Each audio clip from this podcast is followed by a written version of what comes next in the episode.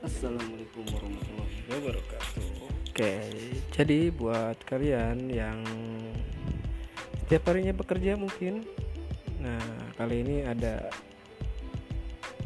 cerita menunggu pulang yang menemani kalian untuk menunggu waktu pulang kalian di sore hari. Jadi stay tune terus untuk dengerin cerita-cerita menunggu pulang. Bye bye.